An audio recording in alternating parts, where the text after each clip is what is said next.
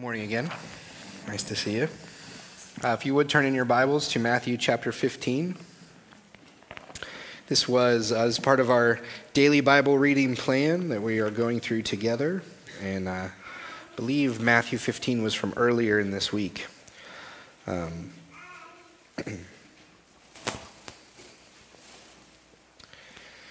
so, there were many confrontations between Jesus and the Pharisees throughout his ministry, his three years of ministry. Um, if you've read much of the Gospels, you'll probably have come across many, many confrontations they had. And um, generally, depending on the question, generally, there's always one issue that the Pharisees have with Jesus, and it's how are we to please God?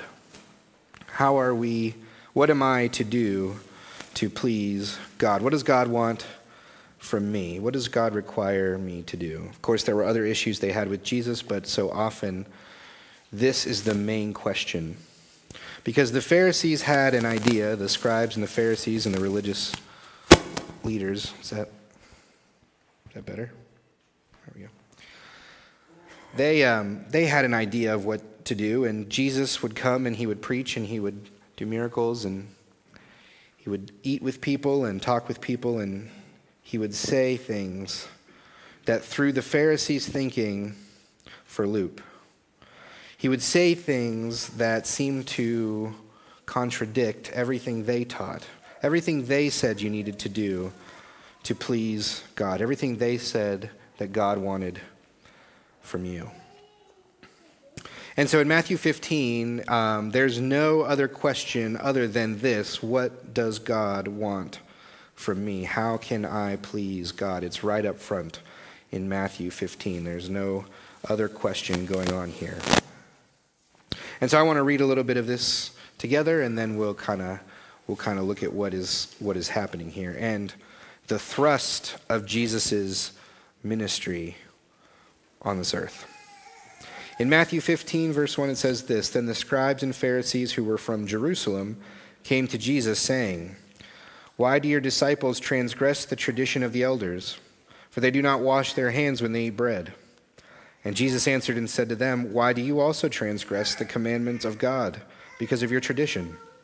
For God commanded, saying, Honor your father and your mother, and he who curses father or mother, let him be put to death.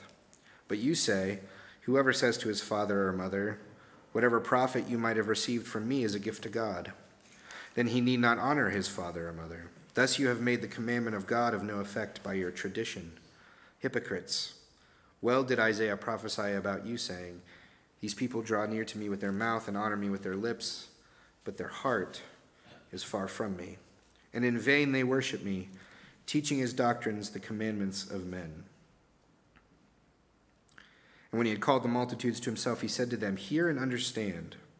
Now, what goes into the mouth defiles a man, but what comes out of the mouth, this.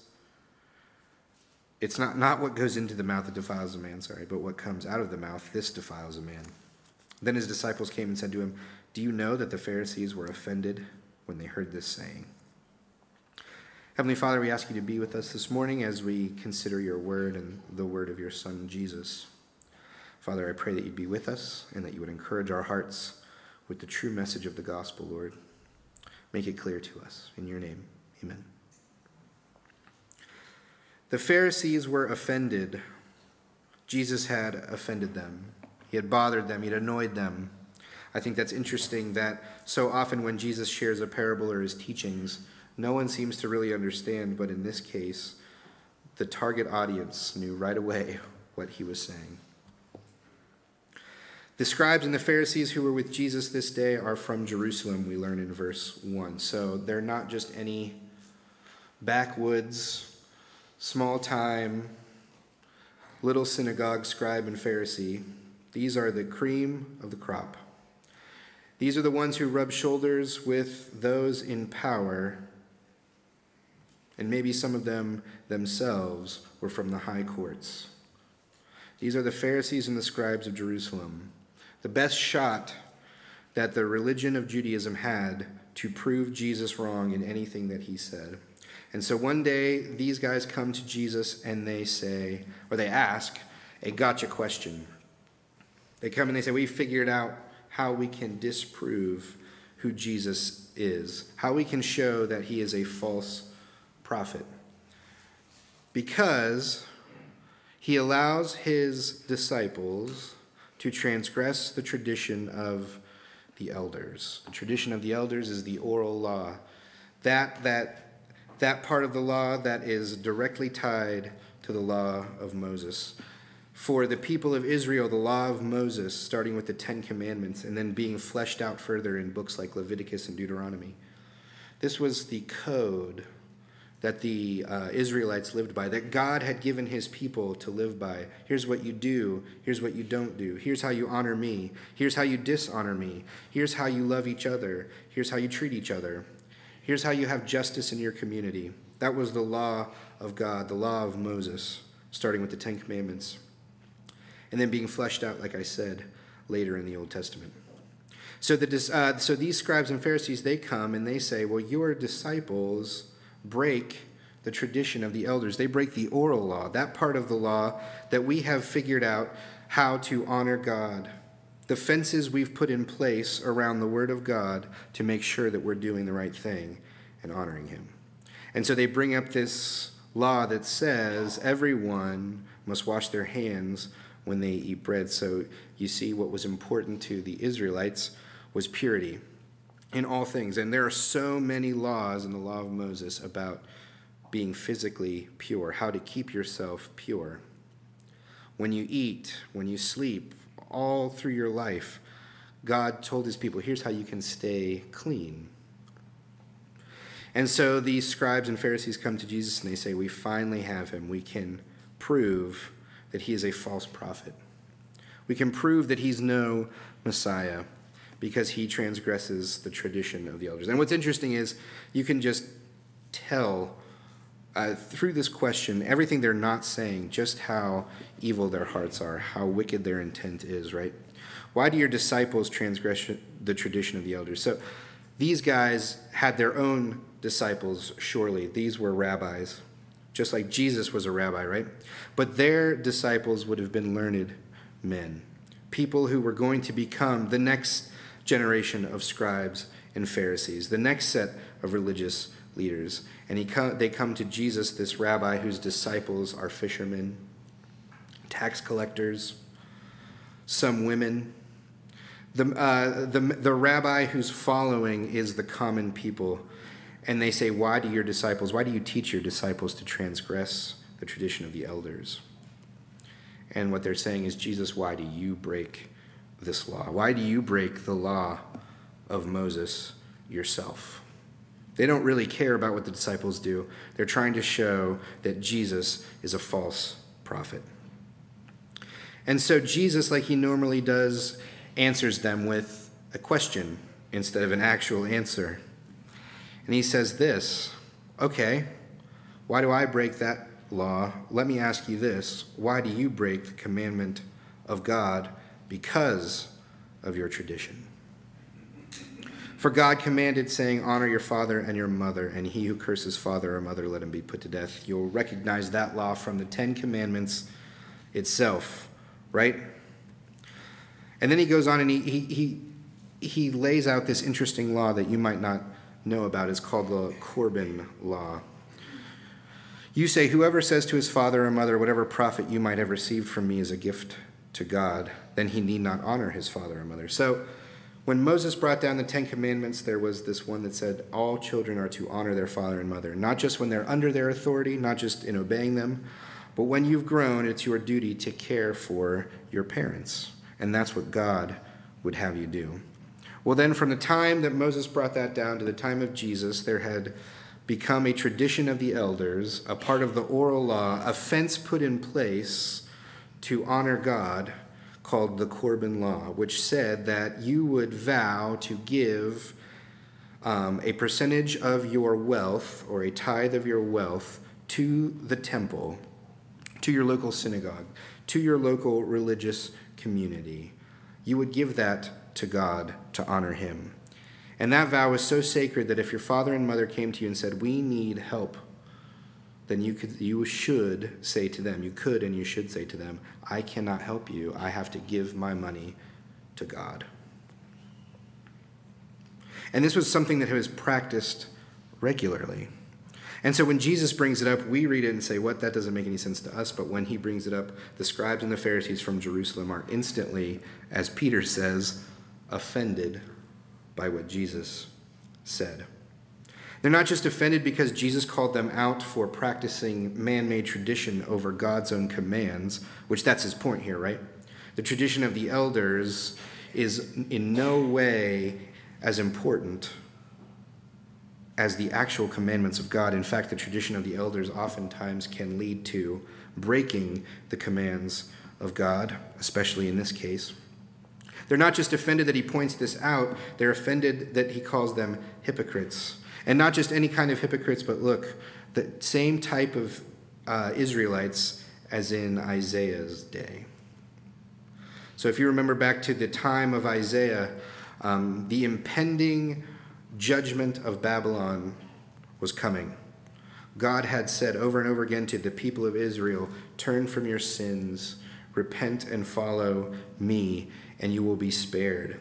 And Isaiah spent his life yelling that to people from inside the city and from outside the city, being chased and hunted down, trying to be silenced by the authorities. He spent his life saying to people that, that they needed to turn to God. And then he says this this is from Isaiah 23 in verse 8 These people draw near to me with their mouth and honor me with their lips, but their heart is far from me. And in vain they worship me, teaching his doctrines the commandments of men. So when, Israel, when Isaiah would yell, Turn and repent, the, the wrath of God is coming. Babylon is going to come and take us away. Won't you turn and follow God? Then the response from the people of Israel and the religious leaders of the day was Isaiah, we love God. We do everything he tells us to do, and then some. We do everything he's told us to do, and we do even more. And Isaiah says, Your heart is far from God. So you, you see the picture here. It's probably not something that surprises you about the Pharisees and the scribes and the religious leaders of the day, those who came against Christ and his message. It's no surprise, right, that these people um, are whitewashed tombs. That's how Jesus describes them in another gospel. How on the outside they look like they truly do love God, but on the inside they are dead graves with decaying corpses inside. And so, this type of religion, this type of Judaism, was the standard of the day in which Jesus stepped in to preach the gospel. He came to a people who were being crushed under the weight of legalism and tradition over and above the direct commands of God. In fact, it was so bad that when Jesus said so many times, Here's the gospel, here's what God wants for you, here's what you're supposed to do, here's what I'm going to do as the Messiah, so many people looked at him and said, I don't understand what you're talking about. Jesus was so other to these people because their view of God was so skewed because of the traditions that had been set up, because of the legalism within their hearts. They thought to honor God, I have to do this, this, this, and this. I have to sacrifice this way. I have to sacrifice this thing at this time. I have to say this thing. I have to do that thing. And once I have all my boxes checked, then God is happy with me. Well, the thing is, the Pharisees and the scribes continued to expand the tradition of the elders, continued to expand those boxes, so that eventually there was nothing you could ever do to keep their law, much less keep God's holy law. And so that's the situation that Jesus points out. And so I think it's funny when Peter comes and says, Wow, Jesus, you know you offended those guys, right? And I bet Jesus just kind of chuckled and said, Yeah, I hope I did. He goes on to say in verse 13 Jesus answered and said, Listen, every plant which my heavenly Father has not planted will be uprooted. Let them alone. They are blind leaders of the blind, and if the blind leads the blind, both will fall into a ditch. And Peter said, I don't get it. What do you mean? See, even Peter doesn't understand because was he, what he has been taught all his life about what God wants for him is to meet a certain expectation of his own works. And so Jesus said, Are you still without understanding? After we've been walking together so long, after I've shown you so many things, after I've taught you so many things, do you still not understand what God wants from you? Don't you get it? Here's what it means whatever enters the mouth goes into the stomach and is eliminated. But those things which proceed out of the mouth come from the heart, and they defile a man. God is concerned and interested in our hearts, where our hearts stand, what our hearts do. Because you can wash your hands before you eat every time you eat for the rest of your life, and that's not going to in any way ever bring you into a relationship with God or get you to heaven or deal with your actual dirty sin problem, which is also located in your heart. Jesus so many times had to remind these people that the heart is the issue. It's not about what you do. You can't do enough good to get right with God. And that's the tradition of the elders. And I don't want to say that everything that the, uh, the, the Jewish religious leaders came up with was in any way malicious. Some things were, certainly. But out of a heart to do right before God, the people of Israel started to add their own commands, started to add their own traditions, started to add their own fences to the Word of God, saying, Well, in order to fulfill what God would have us do, we think it's best to do this. And so there were, I, I, I believe, good in, intentions, but it became, as everything does on this cursed earth, it became something twisted and evil that was crushing the people of God. And so they didn't even know what their own God wanted from them. So, what I want to do is, I want to show you from the Old Testament why this, what Jesus said, isn't anything new right? Sometimes we think that when we get to the New Testament, or, or you'll hear people say this, that God is now a God of love, or, or God cares uh, about grace and mercy much more in the New Testament than he ever did in the Old Testament, or, well, now that Jesus showed up, now it all makes sense. Uh, but the fact of the matter is that God, from the beginning of his word, has always told people, his people, and anyone willing to listen, exactly what he desires. And it's not a checklist, it's not a set of works, it's not the tradition of the elders. And in fact, it's not even because we can't, and I'll show you why. It's not even his own law. His own law was to show us our great need for Christ. So, let's take a, let, us we're going to transition a little bit from Matthew and I want to show you that Jesus isn't saying anything new but God has been saying this to his people from the beginning that what God wants from you is your heart. He wants you to love him with everything in your being and obey him out of love and thankfulness for what he's done, not out of an obligation to meet any sort of requirements. Uh, just for reference, by Jesus' day, and this number has is up for debate. It's not exactly um, agreed upon everywhere, but there's roughly 613 commands that the people, that the Israelites are supposed to, um, are supposed to follow. 613 commands. Most of those are found within the law of Moses, and some of those are also considered the tradition of the elders, the oral law. Those things put in place um, to help uh, to help define how people should act. And so, if you can imagine that you here you have to uh, you have to obey perfectly 613 commands every day of your life, um, you can understand why people are so crushed and hopeless. and that their view of God is that if I don't meet this demand, well, then He could never love me. We could never be in relationship, and I have no hope. So, what am I to do?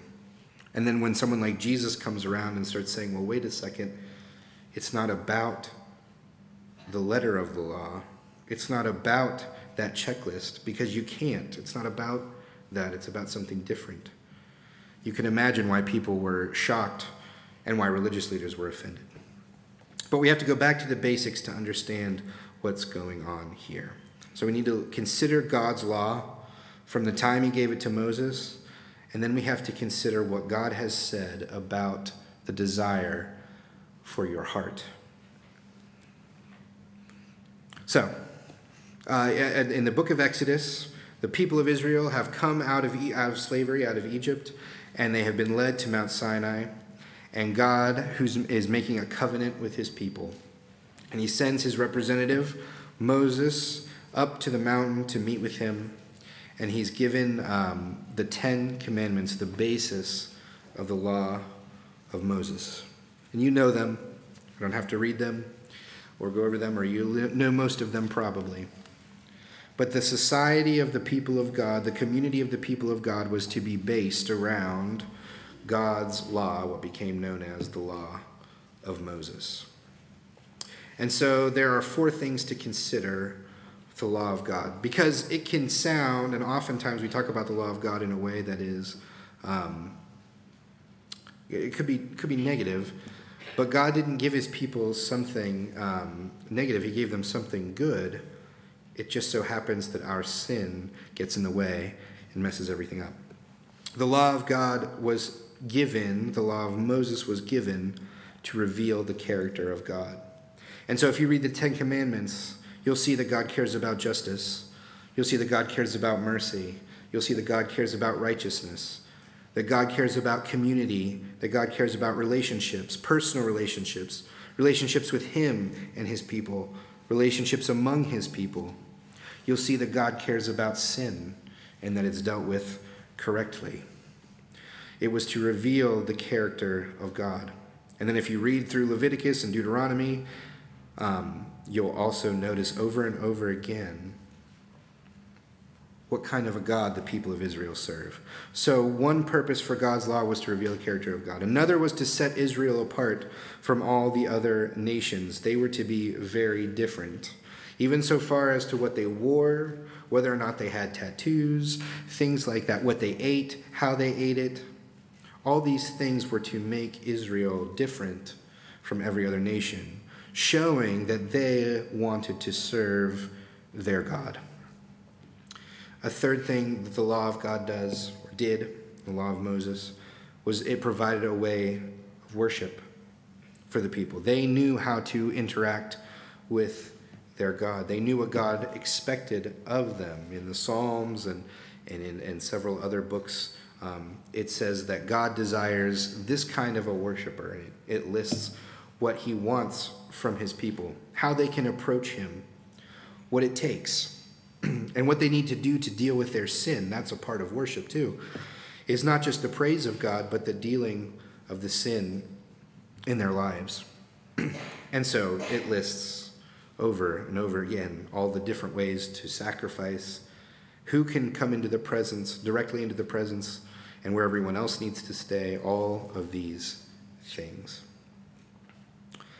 And there are several other things, but ultimately, the law of God, and this is how it applies to you and I, and the law of Moses reveals our need for Jesus. In Galatians 3:24 and in Romans 10:4 Paul says to Christians both Jewish Christians and Gentile Christians he says listen the law of God, the law of Moses, you would never be able to keep it perfectly because of your sin. And the point is, it was a teacher. The point isn't, it wasn't, it is not for you to say at the end of your life or at the end of a day, say, okay, I finally have obeyed every single command in the law of God. It's not possible it's a teacher or a tutor, as some translations say, to bring us to our need for Jesus. The law of God is so vast and so holy that we look at it and say, I could never fully keep it all. And in Matthew, same book as we're in, back in Matthew 5, Matthew tells us, Jesus himself tells us, he says, I have come to fulfill the law for you.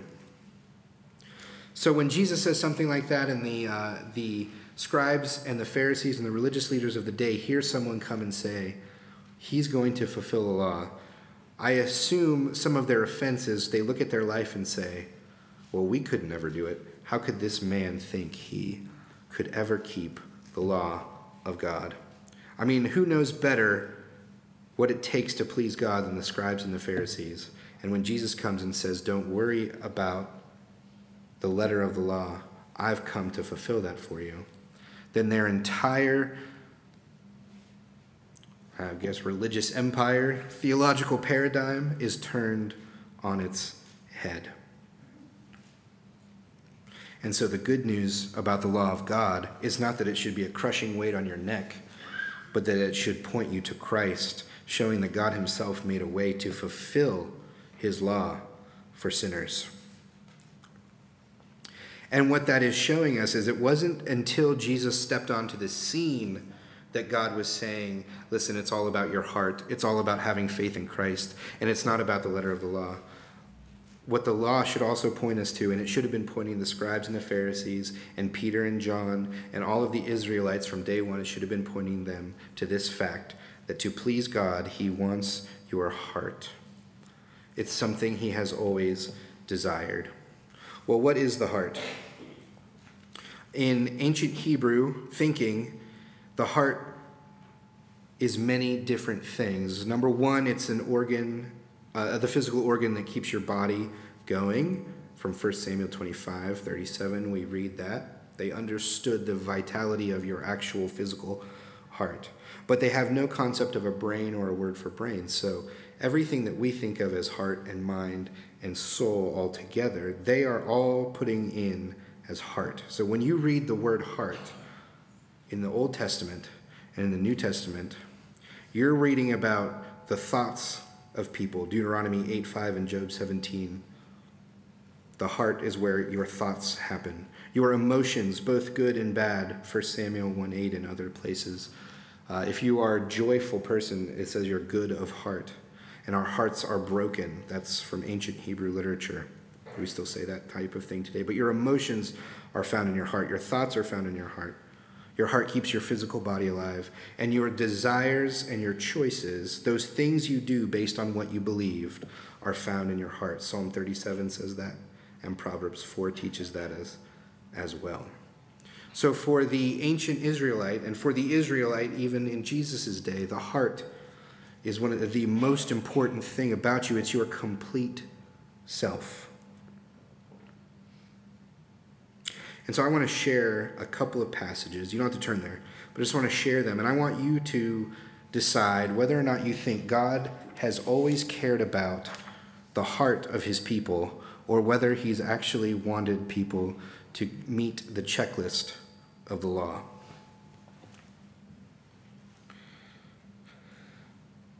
In Deuteronomy 30, verse 6, it says this. So Deuteronomy is smack dab in the middle of expounding upon the law of Moses, right?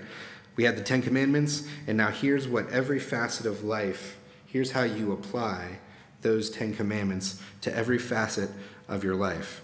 And here's even more things to do. And in Deuteronomy 30, verse 6, it says this The Lord your God will circumcise your heart and the heart of your descendants, to love the Lord your God with all your heart and with all your soul, that you may live. Do you think God cares about the heart of his people, or do you think he cares about their performance? In Ezekiel 36, 26, it says this I'll give you a new heart and put a new spirit within you. I will take the heart of stone out of your flesh, and I will give you a heart of flesh. Do you think God cares about the heart more than your performance to earn his love in 1 Samuel, uh, uh, yes, 1 Samuel chapter 15, verse 22, Samuel says this Has, Has the Lord as great delight in burnt offerings and sacrifices as in obeying the voice of God? Does God care more? Is He more pleased when you offer those sacrifices, you keep the letter of the law? Is He more pleased when you do that or when you obey His voice? Behold, to obey is better than sacrifice, and to heed than the fat of rams. Uh, in Hosea chapter 6, verse 6, it says this this is a quote from God I desire mercy not sacrifice, and the knowledge of God more than burnt offerings. And what's interesting is in Matthew, Jesus twice references Hosea 6 6 when he's talking to the scribes and the Pharisees, and they challenge him on what God wants from his people, what kind of a servant God desires. And they say, Isn't it the servant who keeps the law? Isn't it the servant who makes the right sacrifices? Isn't it the servant who makes a vow to give their tithe to the house of God and the ministry of God, and even stays on that path when their parents call them up and say, We can't make our rent this week. Can you help us? And they say, No. I do not have to honor you over honoring God. And Jesus says to them, when they ask those types of questions, He says, I wish you would learn Hosea 6 6 and what it means. I wish you would learn what God has said from the very beginnings of our nation I desire mercy and not sacrifice. And in one of those passages, he says, Go and learn that. Go and learn that God has not been about keeping his law perfectly, has not been about servants who worship him with their lips and care nothing about them with their heart, but simply check the boxes off to feel good about themselves or to hopefully earn his love. He's never been about that. Deuteronomy 6 5, this is, um, this is one that if Jesus had brought it up that day in Matthew 15, everybody probably would have looked and go, oh, now I get what you're talking about. Deuteronomy 6:5 is the Shema, and it is something that the children of Israel, the nation of Israel, for generations have repeated to themselves every day. It was to be something that families said when they got up or when they went to bed or any other time, but together they were to say this Hear, O Israel, the Lord our God, the Lord is one. You shall love the Lord your God with all your heart, with all your soul, and with all your strength. We could do a whole nother sub sermon on. Um, on that and what that means and how that is the basis for what Jesus is talking about when it says heart, soul, and strength. But the idea is this God, from the beginning of time, when he looked down at his creation and saw the sinfulness of man, still desired to have a relationship with them, chose to fulfill his own law, which separated them, and asks for the heart of his people in return. Let me just end with this. If you look a little bit further in Matthew 15, look at verse 21. There is a illustration. I don't know how soon after Jesus talks to the scribes and Pharisees this takes place. I don't know if those guys were still following along with him. I don't know if they heard this, but whatever, it doesn't matter because Peter and the disciples were present for this next encounter. Then Jesus went out from there and departed to the region of Tyre and Sidon. And behold, a woman of Canaan came from the region and cried out to him, saying, Have mercy on me, O Lord, son of David. My daughter is severely demon possessed. So just picture this Jesus goes to enemy territory of the Jewish people, and a woman of Canaan, so a Canaanite, a bitter, bitter generational enemy of the people of God, of Jews like Jesus and David and and uh, David, yeah, David, G- Peter and John and, uh, and those guys and his disciples. This woman, a Canaanite, comes up And she asks Jesus for help. And notice what she says O Lord, Son of David. Son of David is a term, a royal term that the people like the scribes and the Pharisees would understand, that Jewish people would understand. It's a term given to the Messiah. And so, isn't it strange that a Canaanite, not part of that, that community, not part of that religion, comes and understands exactly who Jesus is? And she says, Will you help me? My daughter is severely demon possessed. So, I want you to notice a couple of responses here. Notice Jesus' three responses, the disciples' one response, and finally, this Gentile woman's, this enemy of the Jewish people, enemy of the Jewish God. And finally, look at her response. She asked for help, and in verse 23 it says this Jesus answered her not a word. Meaning he didn't say anything. He just, I don't know if he looked at her, if he just kept walking. Didn't say anything. Well, then she says, uh, then she, she uh, in 25, she came and worshiped him, saying, Lord, help me, in verse 25. She worshiped him. I guess that means she got down on her hands and knees, begging that the Messiah of God would help her. And he answered her in verse 26. Finally, he says something to her. He says, It's not good to take the children's bread and throw it to the little dogs. And this is a. Uh, this is something that she would have understood, and everyone listening would have understood. Uh, it was common in Jewish culture to equate Gentiles with dogs, and dogs are the lowest form of life in the Jewish mind there could be. I mean, shepherds are even higher than dogs, barely. But dogs are the worst of life. And Jesus says, It's not good that I take the children's bread. It's not good that I take the gospel and the hope of Christ and the, and, and the hope of God, and I take it from Israel, who I've come to give them the message first. It's not good that I give, take their, uh, uh, take what I have for them, and if I throw it to you. And her response is, Yes, Lord, yet even the little dogs eat the crumbs which fall from their master's table. Now, go back and note the disciples' response real quick before this encounter is over. In verse 23, after Jesus didn't say anything to her, and then he said, Well, I shouldn't give you what's reserved for the children of Israel, since you're not one of them. I shouldn't give you the gospel. I shouldn't give you that hope. You don't deserve that. The disciples came and they urged him, saying, I mean, they do this every time. They came and they said, Jesus, get rid of her. Get her out of here. Shut her up. We can't have someone like this around us. I have a suspicion that some of the tradition of the elders and the oral law probably had hard division lines between Jew and Gentile, who could partake of the Lord and who was not ever allowed.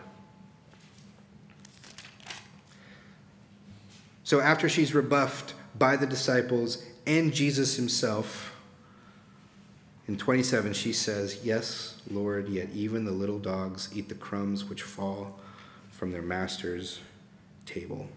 I mean, she's basically describing herself here, saying, Listen, I know that I'm your bitter enemy. I know I am not worthy to receive the grace of God. I have, there's nothing about me that should ever let God's love be given to me but I also know who your God is. I mean, she knows Jesus is the Son of David. She knows he's the Messiah. She worships him as God. She must know something about this God through stories, through history, through other people she's met. I don't know how she knows, but this woman's full heart is given to God. And Jesus answers and says this. And he only says this, you'll recognize this phrase, but he only says it very few times, and honestly, it's never about his own people. Those who should have known better, those who should know what God really desires, he says this about the Gentiles. Then Jesus answered and said to her, O woman, great is your faith. Let it be to you as your desire. And her daughter was healed from that very hour. I don't think Jesus was ever not going to help this woman. I think he's making a point. And I only say that because I don't think there's an, it's an accident that the teaching in the beginning of verse 15 precedes this story. I think it's very much on purpose that we have this illustration. Because what is being said in verses 21 and following is that this woman who deserves no love from God, grace, or mercy from Him, because she's never kept the law perfectly, she hates, she was born divided against those who are God's people. It is her birthright to hate God, the God of Israel. She comes and she falls on her knees and she says, My only hope is the one true God and the Messiah, Jesus Christ. My heart is yours. And Jesus says, That is greater faith than the scribes and the Pharisees who have kept the law. Because God doesn't desire you to check a list or check a box or to worship Him with your mouth and move along. So you can say, Well, yeah, I'm a Christian. He wants your heart. Will you give that to Him today? What do you need to look through in your life? What traditions do you need to that maybe you've set up in your life? What things have you elevated to the Word of God? What do you need to look at and say, I need to stop doing those things and I need to start giving my heart fully to the Lord? That's what's required for those who don't know Him and for those who do know Him. It doesn't matter where you stand with Jesus, it's required that we give him our full heart from when we wake up to when we go to bed. Let's pray. Gracious Heavenly Father, I thank you for this morning, this opportunity to come to your house and to worship with your servants. Father, the opportunity to look at your word together, to learn from Jesus himself. Father, I pray that like that Gentile Canaanite woman, we would also realize our need to give you our full hearts. That obedience to God is not about checking boxes, it's about a deep, true love and gratitude for what you've done for us, for sending Jesus to die on the cross for our sins, for making it possible for us to be your children. So, Father, let us never live like we don't love you or pretend that we love you. Father, let us truly give you our hearts. Show us how to do that every day, in every area, Lord, how we can truly honor you in what you tell us to do. We thank you and we love you. In the name of Christ, amen.